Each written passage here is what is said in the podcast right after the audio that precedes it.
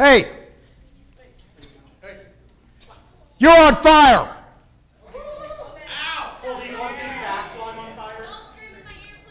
You're, you're on fire. Now, what exactly does that mean? Stop, drop, and roll. Well, I mean that's that's a thought, right? I mean, what but what what does it mean? Come on, slide person, you're going to have to keep we're going to go really fast tonight. What what does it mean? Well, I mean, if I'm Steph Curry and I say uh, you're on fire, Steph, well, that certainly means uh, something. You can kind of get the, the picture as he's launching three after three and it goes in the net. If I tell, if I look at Steph Curry and say you're on fire, well, that carries with it a certain connotation. But, I mean, if you guys see these emojis, now that means something totally different, doesn't it? Like if your buddy or, or your girlfriend texted you those picture, that, that means something. And oh my goodness, if this emoji comes across the phone, that means something entirely different than those two things, doesn't it? As a matter of fact, if, if that wasn't enough, if you're at home with COVID 19 and I say you're on fire, that means something even more different. What in the world? And because it is Halloween, if you are in fact a wicked witch and I'm burning you at the stake and I say you're on fire, that means something entirely different than everything else we've looked at, doesn't it? It's the same. That does mean stop, drop, and roll. And and the, the, you're probably at this point like, what in the world is he doing? What is he talking about? And the point that I'm trying to make is context is critical. It's not just the words, all right, but the context around the words is critical. It's important to know why a, specific phrase or specific words or a specific book is written. It is absolutely critical. So tonight, excuse me, as we begin our new series on Philippians, the mind of Christ.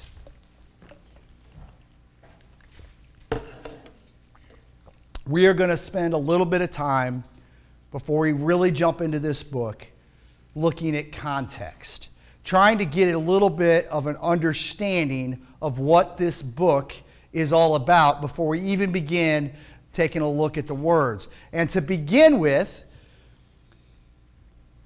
Philippians.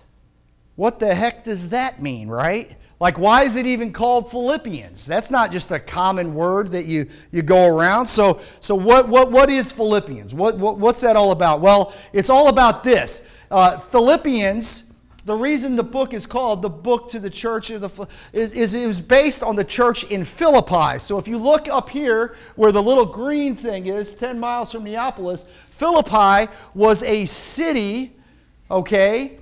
It was a city in what is modern day Greece.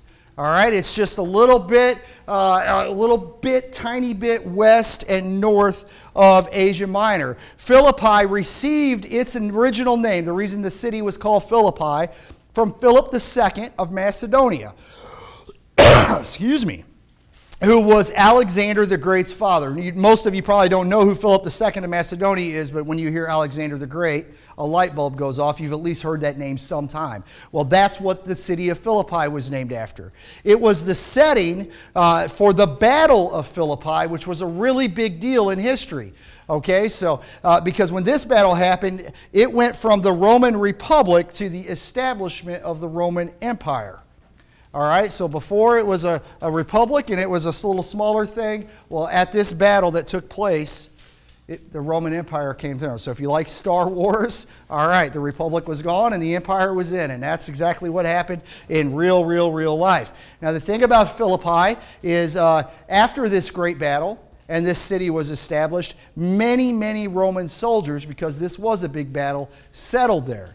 And that meant that uh, because of that, Philippians got to enjoy the privilege of being Roman citizens, which means that Rome, the Romans would go in and take over things. but not every place got to say that they were citizens of Rome. Uh, you'll hear later in Acts, Paul. Talk, some people will question Paul, and they talk about that costing a lot of money to be a citizen of Rome, or you had to be born in specific places. And for the city of Philippi, it was one of those special places, which meant that it got to enjoy uh, some perks. They got paid less taxes. They got to, to claim some rights that other people didn't, didn't get. They got to own some property and stuff like that. And because of that, the Philippians were really, really proud of the fact that they were Roman citizens in this, in this vast empire. They were proud of that. Uh, it was almost an entirely Gentile population. That is, there was not a lot of Jewish people in this area. So, like when Paul, uh, he, he always had this pattern, okay? Paul would, would take off and he would go to a city and the first place that he would go is to the synagogue, which is like the Jewish church, and it's there that he would begin to share the gospel. That was his. That was always what Paul did. Uh, but when we get in Acts 16, it, it tells us about his first trip to Philippi. This is what it says in Acts 16, 11 through 13. Setting sail from Troas, we made direct voyage to Samothrace, and the following day to Neapolis, and from there to Philippi which is a leading city of the district of Macedonia and a Roman colony. We remained in this city some days, and on the Sabbath day, we went outside the gate to the riverside where we supposed there was a place of prayer, and we sat down and spoke to the women who had come together. Now, you're probably like, well, what, what are you trying to say? Normally, what he would do on the Sabbath day is you would go to the synagogue in order to establish a synagogue in a city, there had to be 10 guys, 10 men that were Jewish in order to form a synagogue in a city. And when they arrived at Philippi, there wasn't 10 guys to form a synagogue, there were a handful of ladies outside of the city that prayed together on their Sabbath day, on Saturday. And that's where Paul comes up. So it's not got a, this area did not have a tremendous Jewish presence like some of the other places that Paul went to. Most of these people were pagans, they worshiped Roman gods and other, other deities and stuff like that. Who wrote Philippians is super important, and I've kind of already alluded to it.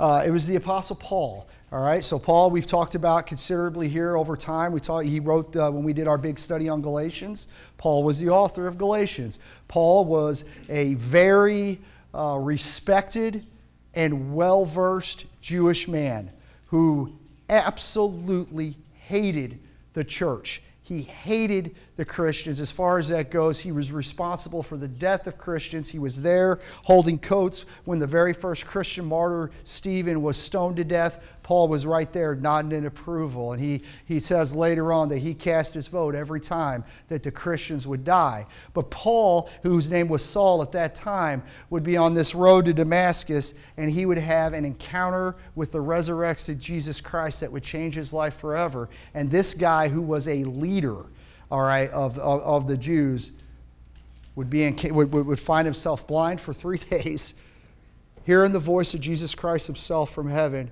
talking to Saul and calling him into the faith.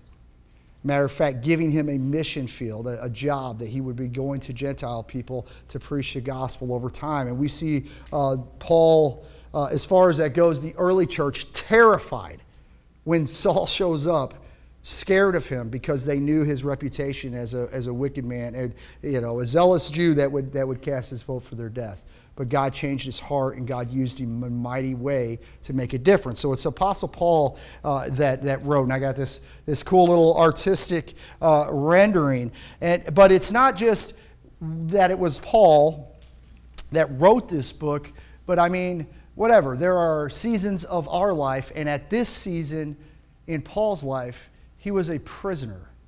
He was a prisoner for his faith. Uh, which is really important because, boy, when we start getting into this book and we start seeing some of the, the central themes, you'd be kind of surprised that a guy sitting in prison is the one writing this. But he's in prison for his faith at the time he writes it. And as a matter of fact, this is towards the end of his life. Paul would face lots of persecution, beatings. He would go to jail several, several, several times. He would be shipwrecked. He'd be flogged happened to him for Jesus. So if somebody tells you, oh man, Jesus wants you to have your best life ever right now, that's a crock. That's not true at all. All right, that is, that is not true. Just look at the life of the apostles. That's not what happened for them. It was hard. It's hard to be a Christian in this world. And don't get me wrong, the Lord gives us great stuff in this life. But our best life, my life that I'm looking forward to, is on the other side of eternity in the presence of Jesus Christ.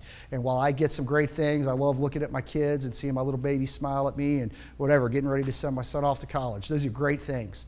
I've been blessed. But it is nothing compared to what's on the other side.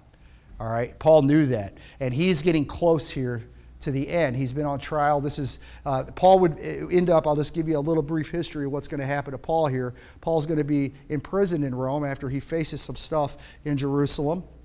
And uh, then he's going to get released for a very short period of time after a couple of years.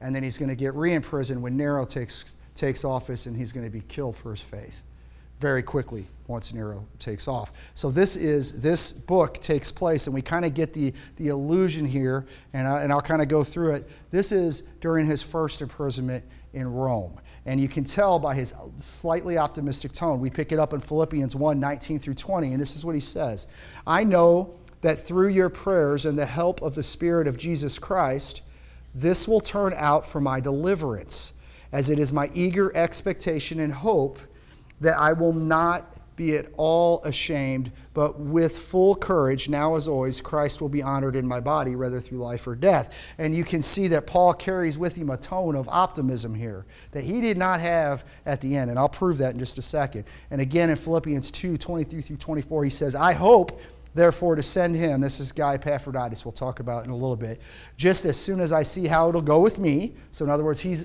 very soon at this point expecting a verdict on his situation and i trust in the lord that shortly i myself will come also. So again at this point in the imprisonment and that's why we can we can put this at the first part of his imprisonment he thinks he's going to be released. In fact he he would be now, there's a slightly uh, different variation, but we'll get there. When, uh, the, the next question is when was Philippians written? Now, I thought about this. I spent a lot of time on this, and I, I made this, this fancy, fancy timeline.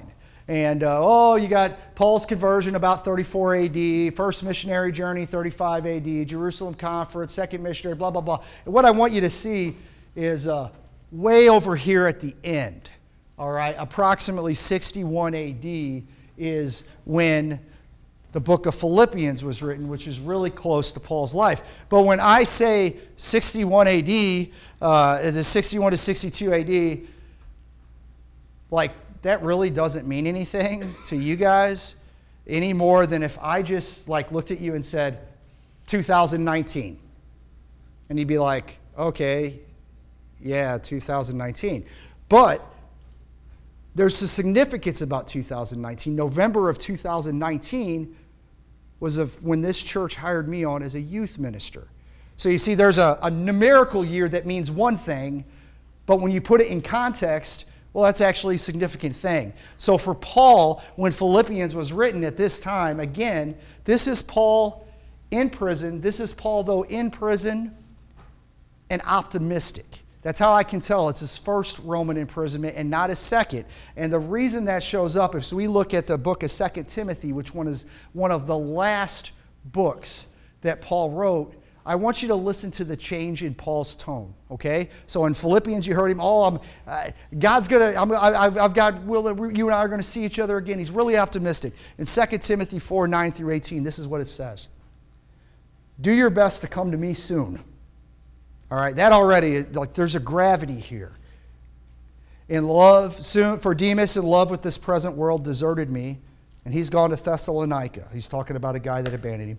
Crescens has gone to Galatia, Titus to Dalmatia. Luke alone is with me. That's, that is the, the guy that wrote the book of Luke. He said, You get Mark and you bring him with you, for he is very useful to me for ministry.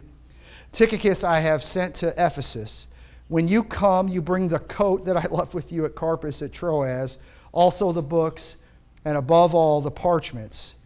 Alexander the coppersmith did me great harm. The Lord will repay him according to his deeds. You beware of him yourself, for he is strongly opposed to our message. At my first defense, no one came to stand by me. Okay, so there's your first imprisonment. he's referring to. No one came to stand by me, but all deserted me.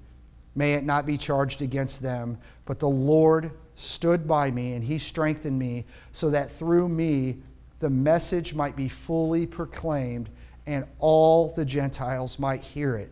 So I was rescued from the lion's mouth. So he's talking about this first imprisonment, and clearly at that time, he was going to get fed to the lions for his faith, and God spared him. However, we don't get all the details of that, but Paul's talking about it here. And he says, I was rescued from the lion's mouth. And he said, The Lord will rescue me from every evil deed, and he'll bring me safely where? Into his heavenly kingdom. To him be the glory forever and ever. Amen. So Paul is writing to Timothy, who is like, he's like his son. He's like his spiritual son. He, is, he has nurtured Timothy along, and it's almost like it's his son. And he's saying, buddy, you need to come quick. Bring whatever important documents that I've got. We've got to deal with whatever these things. I love that he mentions Mark, and we could go on a whole long spiel about the, the conflict with Mark, but at this point, he's being gracious. He knows he's about to die, and he's basically saying, Hey, buddy, I love you. I'd like to see you before this happens. I need you to come soon. Bring my coat, it's cold. Paul's in a totally different place that's a totally different tone. You feel a sense of heaviness and gravity as you listen to his words in Timothy, whereas there is this optimism in the book of Philippians. And that's how we can kind of tell when this was written. All right? Why? All right? We got a win. Now we need a why. Why was the book of Philippians written? It's important. A, Paul wanted to thank the church at Philippi. And we'll get into that. We'll, we'll, get into that. But he, he wanted to say thank you to this church. He also wanted to inform the church of his circumstances. Let him know he's doing okay. Let him know what's going on. Let him know that he received a certain gift that they had sent to take care of him. Paul also wanted to address division in the church. There were some things going on in the church that needed to be addressed, and he's a good pastor. He's trying to take care of this church even though he's not there. Uh, he also wanted to warn the church about false teaching that was creeping in, and he, he, he even calls people out by name, man. He's, he's not scared to do that. And Paul begins dealing with those things and trying to help this church and take care of the church. Uh, what is the theme okay? So what's the we, we, we got a kind of the basics of what paul's initial uh, uh, immediate in other words there's an immediate context of his intentions. Well what's the theme? What's what are we supposed to learn from this book? One philippians it's not like a deep theological book. So if you've come on romans man, we are spending lots of times going over uh, uh, grace and, and sin, and, and uh, we're, we're, we're, spending a lot of time developing doctrines and helping people understand some deep theological things as we work through Philippians. We spent a lot of time uh, in Galatians talking about justification by faith and what that meant. This is not that kind of book. It is much more practical. All right, it is a practical book on living a Christian life. Paul is trying to encourage this church to live in a Christ like way. All right, and what that actually means. It's very, very practical, which is really good when we're a bunch of people living in the world and we need to know okay, Jesus, what do I need to do? How do I need to live my life for you today? All right, Philippians emphasizes joy. And that is probably the coolest thing about this book is here is this, this old man in jail for his faith, and man, you're going to see, you're going to pick up on it really, really well. He is joyful. One, as far as that goes, one of the most abused and mis- misused verses in the entire scripture is based in this book. And when you understand what Paul's really saying, not what we dummies try to make it say, in light of what his situation is, it's one of the most powerful verses in all of Scripture, one of the most encouraging things. And Paul is living that thing out. Philippians spends a lot of time telling us to be joyful because of what we have in Christ. It, it provides some of the most profound teaching on the character of Christ, all right, what Jesus is like and that we're called to emulate. In other words, I've told you guys a million times, it's an amazing thing that we are saved by grace through faith in Jesus Christ. But one of the other, to me, it's, it may be even more amazing in spite of all my, which is a crazy statement to say, but the fact that Jesus begins the process of sanctification, of, of making me like Him, transforming me from the inside out to be a little more like Him. And Philippians gives us what does that actually look like? What is Jesus like? What is he doing in his people? And if I look at my heart and I can see where God is making those changes in me, man, that should be super encouraging. I should be like, dude, like, like he's doing it. You know what I mean? And if I look in my heart and I'm like, oh, ain't none of that going on, well, then maybe I need to, to, to, sit down and ponder some things and consider where my heart really is when it comes to, you know, who is Jesus Christ to me. And with that, context set, all right, we're going to start in the book. But we're not going very far. I told you we're going to do two verses. I think I've done pretty good on time. That's, that's good. Uh, we're just going to do two verses tonight. You guys can handle two verses, right? I hope so because you're going to be memorizing them if you're participating in this. I am telling you right now, you want this hoodie. Okay? A, you I'm just it's an it's a ancillary benefit of doing this, okay? But it's a really good one. All right? You want this hoodie. It's it's going to be sweet.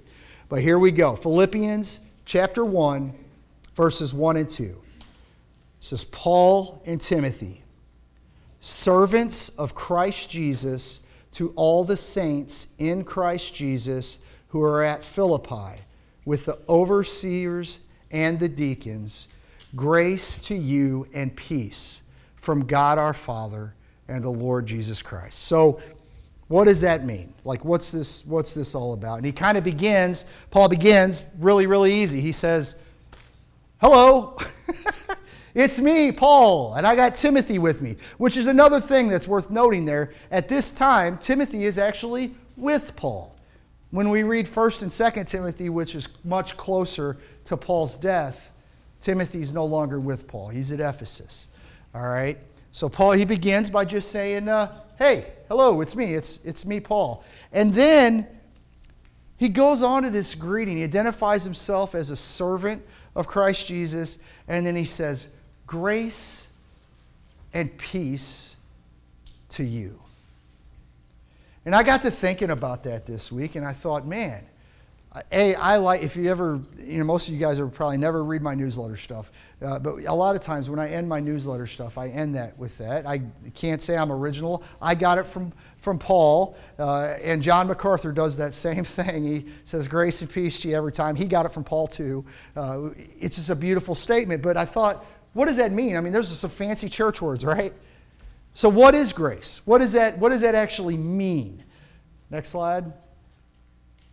Next slide, slide. Is it frozen? There we go. All right, grace. So, what, what does it mean? And so I, I went to my fancy blue letter Bible. Uh, you know, it gives me this, all the, the biblical definitions. And it, this is what it says That which affords joy, pleasure, delight, sweetness, charm, loveliness. That's, that's a pretty great definition, and that's pretty cool. The Lord would like those sort of things for me goodwill, loving kindness or favor. So we talk about God's unmerited grace. In other words, uh, we don't. Not only do we not get what we deserve because we don't want that, but God gives us what we don't deserve. He gives us better in Christ Jesus that we can be made new, that we can be adopted into His family, that we can have salvation through Him.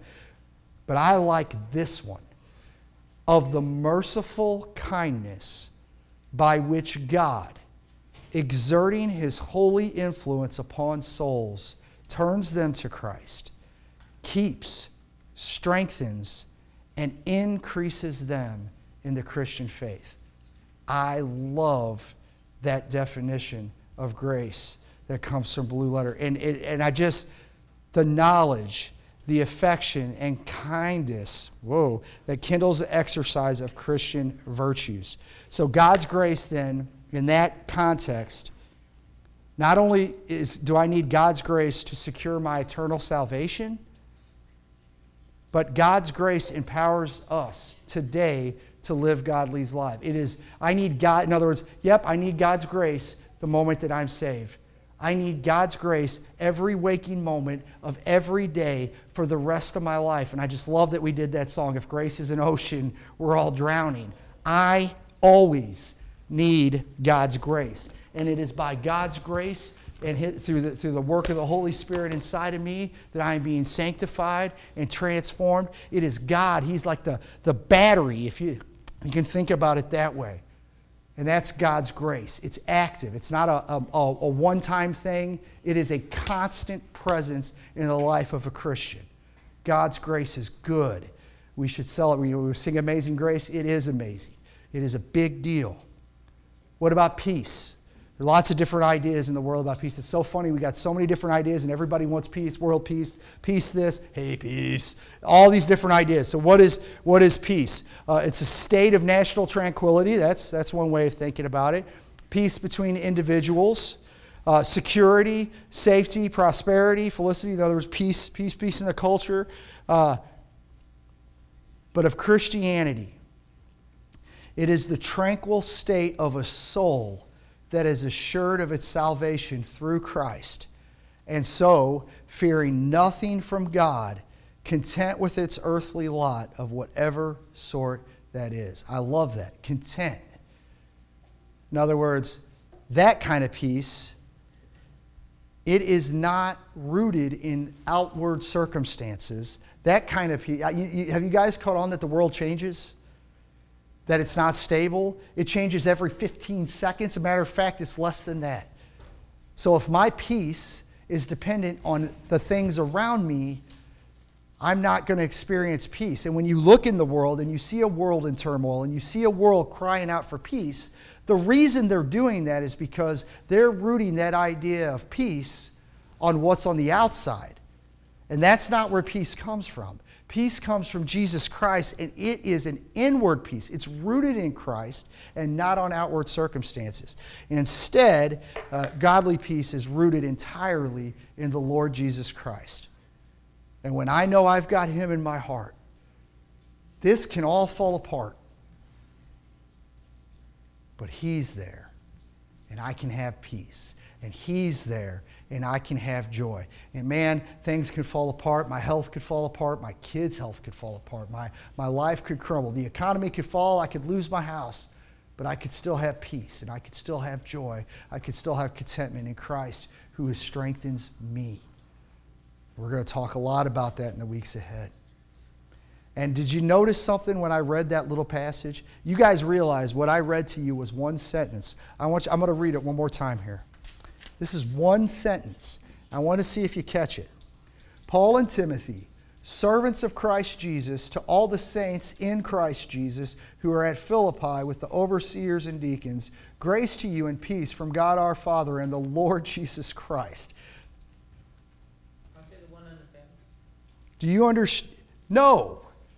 They are and they aren't. They, they, yes, our God is one, but the, the, Jesus the Son and God the Father and the Holy Spirit are also distinct. But did you notice? Three times in one sentence, what does Paul say? He says Christ Jesus three times in one sentence. He is trying to emphasize something, wouldn't you say? Like, do you think he's trying to say something really, really, really clear? Uh, Paul proclaims the name of Christ Jesus three times. And here's your helpful tip for life, okay? When you're looking at Scripture, and really, even when you're, you're dealing with people in the world, if somebody's telling you something three times in one sentence, I think they're trying to tell you something you might want to, when your teacher in your classroom says the same thing three times in five seconds, your light bulb should immediately go off. You should write that thing down because that sucker's showing up on the test, okay? And when Paul is saying three times in one sentence, Jesus Christ, you need to listen to what he says and you need to learn. You need to grab hold of that.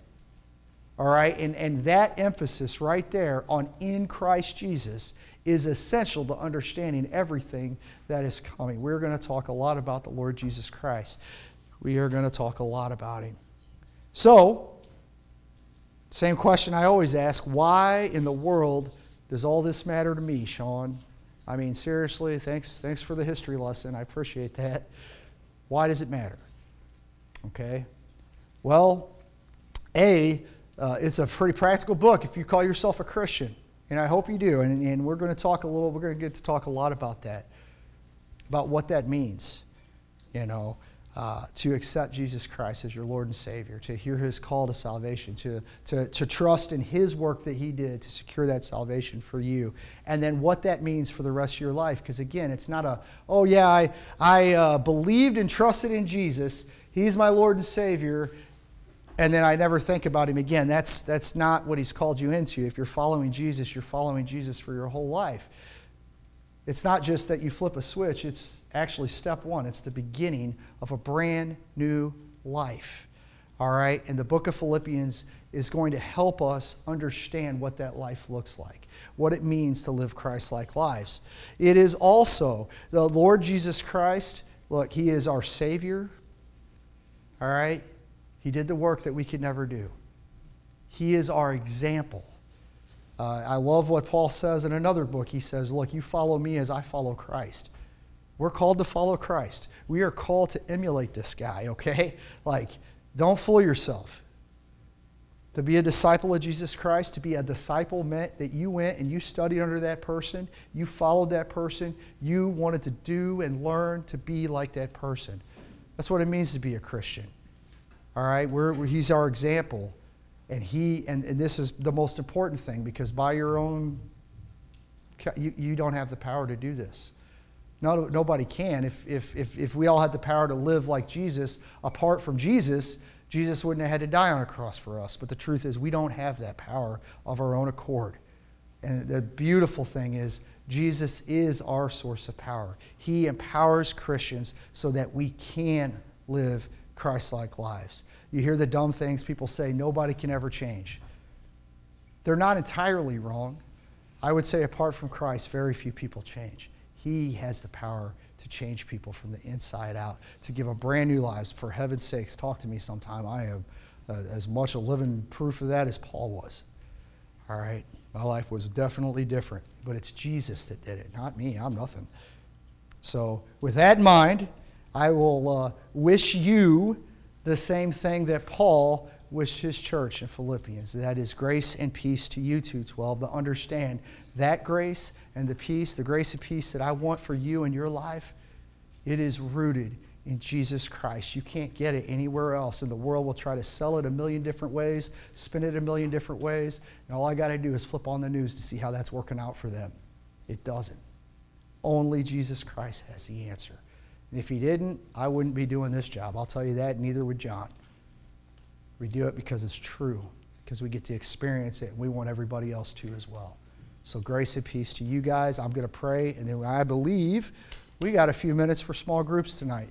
And, it, you know, just talk. Talk. This is just week one. Maybe be a good time, small group leaders, to go over uh, some verses and maybe help some kids along. I know, again, you're like, no, man, I could never do that. Yes, you can. All right, Abe Lincoln was 16 years old. He was not an exceptional student, but he was a lawyer because back then people told kids that they could do that. All right, you got a whole world telling you all kinds of stuff. I am here to tell you, you can do this. You, you, you are way smarter than the world likes to let you know. You can do it. So let's pray. Heavenly Father, thank you for your goodness, your love, your mercy, your grace for peace, uh, Lord, your kind of peace. Peace that can't be taken away, a peace that isn't dependent on things going my way or, or, or anything going on around me. A peace that is rooted in you, that never changes, that is eternal, that was there from the beginning, and you'll be there at the end. You are the Alpha and the Omega. You are my Lord and Savior, Lord. You are my Creator. You are my Sustainer. Father God, thank you for the privilege of, of, of getting to know you. Lord, I pray that you would open our hearts and minds as we begin this journey through Philippians, Father God, that this book, that, that you would just speak, speak into our lives. Help us to find ourselves in you. And Father, if there is even one person over the course of this journey together that has not yet responded to your call to salvation, Father, I pray you would soften their hearts. Not harden them like old Pharaohs, you would soften their hearts Open up their ears, open their eyes, Father God, that they could, could hear your voice, that they could see your goodness, Father God, and that they would surrender their life to you because it is only in you, Father God. It is only in you that the good life awaits, Father. thank you so much for your goodness. Thank you for tonight. Thank you for these students. Please bless them and keep them this week. And uh, look forward to seeing them next week. In Christ Jesus' name we pray. Amen.